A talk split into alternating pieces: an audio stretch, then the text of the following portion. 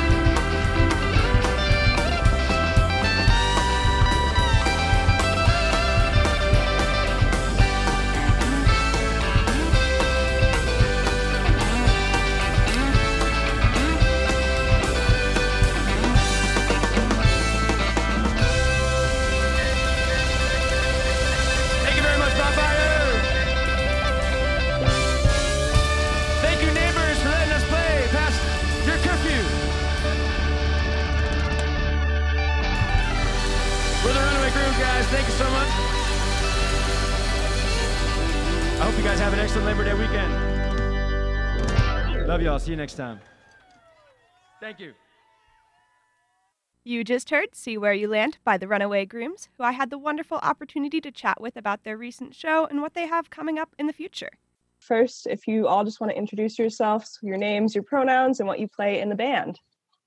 I'll start off. Hey, uh, I'm Zach G, and I play bass and vocals in the Grooms. My name is Zach Seaback. Uh, I do backup vocals, do some slide guitar work, and some electric guitar. I'm Adam Tobin, and I do uh, lead vocals and guitar as well. Awesome. So you recently just played a show at the Globe Hall. Um, what was it like playing a show during COVID? It's super exciting. Dude, that Yeah. was that was awesome. Uh, we were, man. It initially like we played two sets. Uh, Mhm. the first set was like, whoa, this is really weird because you know we have a 250 cap venue Mhm. with like 40 people in it, you know, and like, and also we haven't played a live show Yeah. before Globe Hall. We hadn't played since um since Halloween yeah.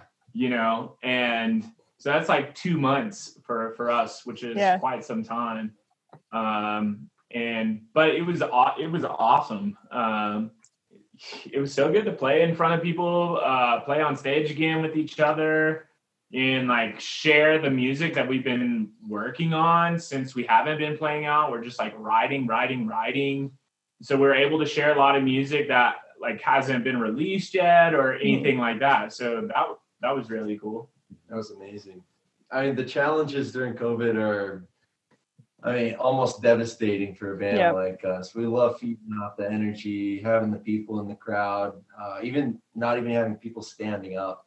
That's so weird. That was- really strange Yeah, because people are like Very seated, like um distanced. Yep.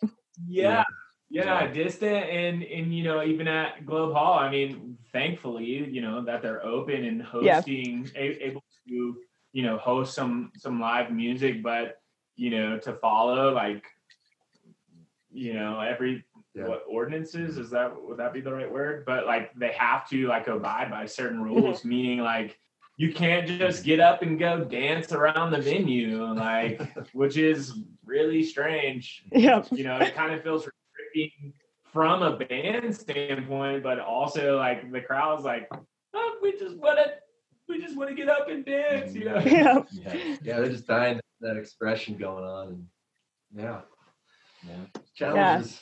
Definitely. Um, so you have a very jam band feel to your music. What is your songwriting process like? Is there like a lot of impro- um, improv involved in that and just kind of jamming out or Yeah. Yeah. The it depends on the song. Um, but typically we do like to jam and we like to get together and um, just let things kind of pour out. And sometimes something really cool will pour out and we uh we say, hey, let's run with that. And it's a difficult thing to then turn into a composition because um, you got five cooks in the kitchen and everyone has a an incredible vision of of how they think the song should go. Um, um, but but sometimes it really clicks in the in Yeah. the band room, and we're able to come out with um, with some cool stuff. Other times we found that it helps when someone composes the idea beforehand, brings it to the group, and um, what we do then is we play it. And we were talking about this Yeah. the other day. Yeah. It's pretty interesting. Like uh, our revision process, if Mm. you will. Um, Totally. It's like we'll play a song the first time and we think like, man, this thing's jamming. Then we'll come back in the next practice, revisit the same thing. And I don't know, we're we love to just pick apart our own stuff and really uh really try to dial it in. Which i- i- is collectively in the writing process is, I think, how we've been so fortunate to come up with like uh, a final product that we're very proud of. You know, it's like sometimes we go in and workshop songs, like sometimes it's like weeks and like months, like workshopping the same song and it's just like ah, there's something that's just not it's Mhm. just not ready you know and and then and we've had so many of those that just kind of like got put to the side you know and yeah sometimes we come back to them and sometimes we don't but um yeah it's it's it's very much a song by song basis in the songwriting process but the improv is like uh, to my favorite part Yeah. where it's like okay here's a loose structure and here's our in signal um, of like somebody plays this or whether it be an organ part or a drum fill or something and it's just like that space between is organic and happens it happens in the moment so it's like it may never happen again like Yeah. just how it happened which is so cool that we can it, it feels gratifying from our perspective in terms of uh not being like stale like having something flavorful and like something to look forward to to create that's brand new every show Yeah. um and then it's also like you know coming from an audience perspective is like you might catch like this like super fire version of like thunder Yeah. Something that's like we've never done before and it just so happened to work out that way so Well, it's it's like um, you know when you say the same word over and over again and it starts to sound really funny the more you say it. Yep. Same thing with me. Like the more we do a song like over and over again, we start to kind of question it. And yeah. What if we It, just it do it needs to change to feel natural again. totally, exactly. totally yeah. Yeah, awesome. Well, this is a kind of a fun question. If you could play another instrument, just like immediately be good at it, what instrument would you want to play? Man, Go for it. Saxophone. Saxophone? Nice. that's a good one. or keyboard but saxophone stands for. Yeah, saxophone would be awesome. Dude, I always thought cello. I, Mhm. I've always wanted to be just yeah cello. That's- Cello's beautiful. I like the pi- like cello pick too. Sax a little bit when I was in like fourth grade. like, Oh. fourth grade middle school. wow Yeah, I've all, like sax definitely melts my heart. But I think it'd also be really cool just to be able to like wail on the xylophone or like the electric xylophone. True. yeah can we can we get that going? Yeah. the xylophone's fun. Um, yeah. Well, I think it's time to get back to some music. Next up is a live recording of Carry Me Home by the Runaway Grooms right here on 90.5 KCSU.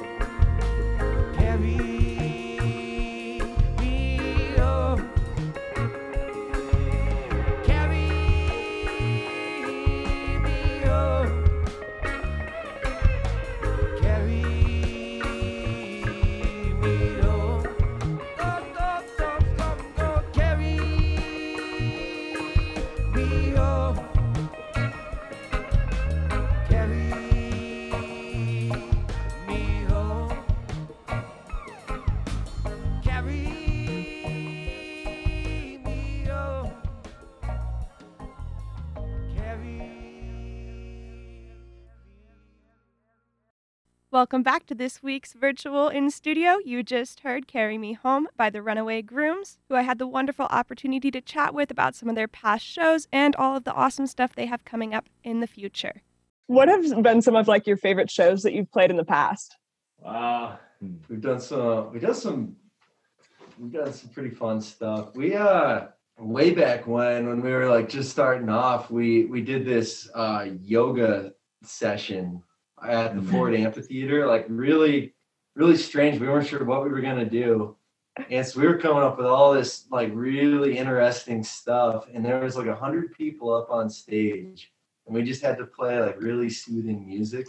I, mean, I don't know if it's like my all-time favorite, but it was just such an exercise. Yeah, it's something you'll remember. Yeah, yeah. It, it ended up being great. Like it was so Mhm. much fun.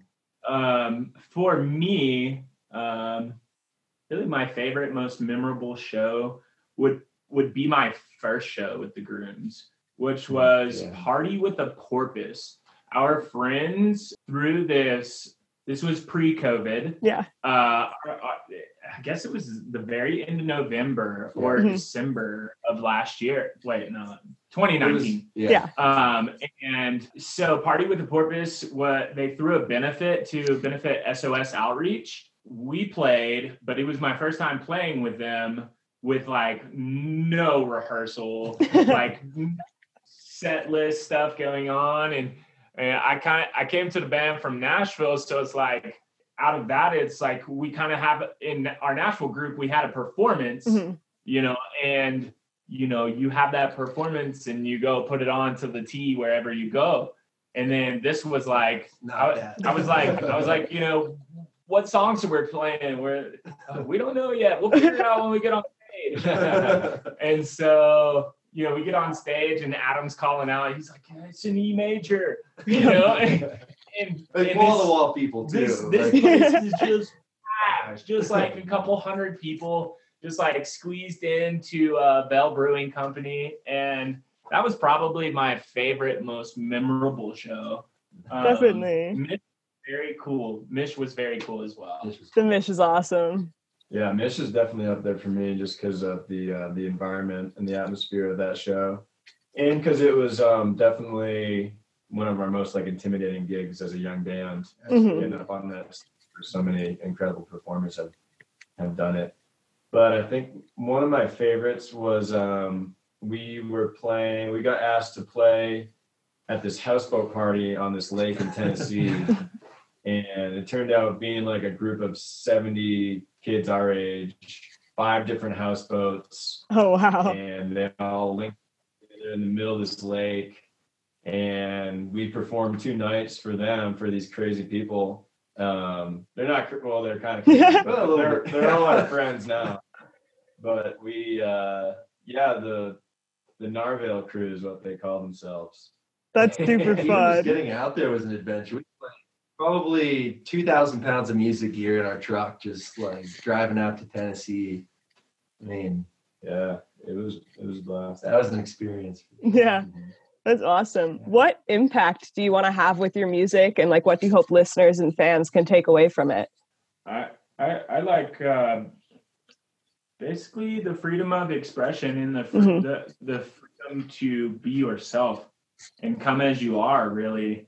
And like that's kind of that's the approach that we take as a band is this organic approach of like you know really we're just a bunch of homies a bunch of friends you know just having a good time and loving to play music. And and I personally hope to that that's conveyed and, and people uh, we're able to share that with other people. And um, for people to just feel comfortable y- expressing themselves through the music that we create. So that's that's it for me. Mhm. Yeah, I I do think that like a lot of our best gigs, like when we're playing the best, is when we're really tight knit with the crowd that we're there with, and we're just everyone's feeding off it. Like the biggest impact I would I would love to have is just that people can feel what we're feeling up on stage there through the music. Yeah. Yeah. In a in the best way possible.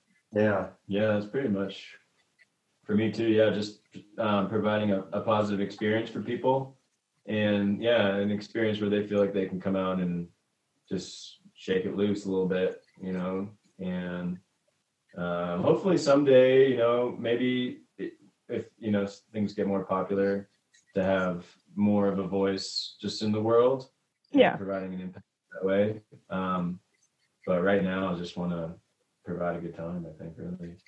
Yeah, that's awesome. Is there anything else you'd just like to let listeners know? Um, upcoming show you got at Chippers. Oh yeah. Yeah. Dude, we're so stoked about Chippers. We went there for like uh, it's bowling with the bands. Yeah. like like a um, thing. And what a cool venue! Like we were so we're so stoked to go over there. It's so just the unique. Yeah. It's so unique, and um, you know, just the whole Mish crew and, and Mhm. Danny and them, they're just great people. Like Definitely. we played all around, and the hospitality that in like it, just gives me goosebumps talking about it because they're so kind. Oh, They're awesome. absolutely. So yeah, of course, Chippers Lanes, uh, February twentieth. Um, but for me, we're we're pushing out um, piece by piece part of our sophomore album, which is the first time the world has really heard the five piece. Yeah. For in like, we've, like been seeing Colorado shows during COVID. And so that that album is called Zoetic Revival, and we're releasing live tracks that we recorded Mhm. throughout 2020, um, all of which are in Colorado. Yep. And um, you know, it's cool because it it's organic, it's live, it's imperfected, it's it's who we like currently, you know, are as a five piece. And I really love that. So um, we just released the first single off of that, which is "See Where You Land."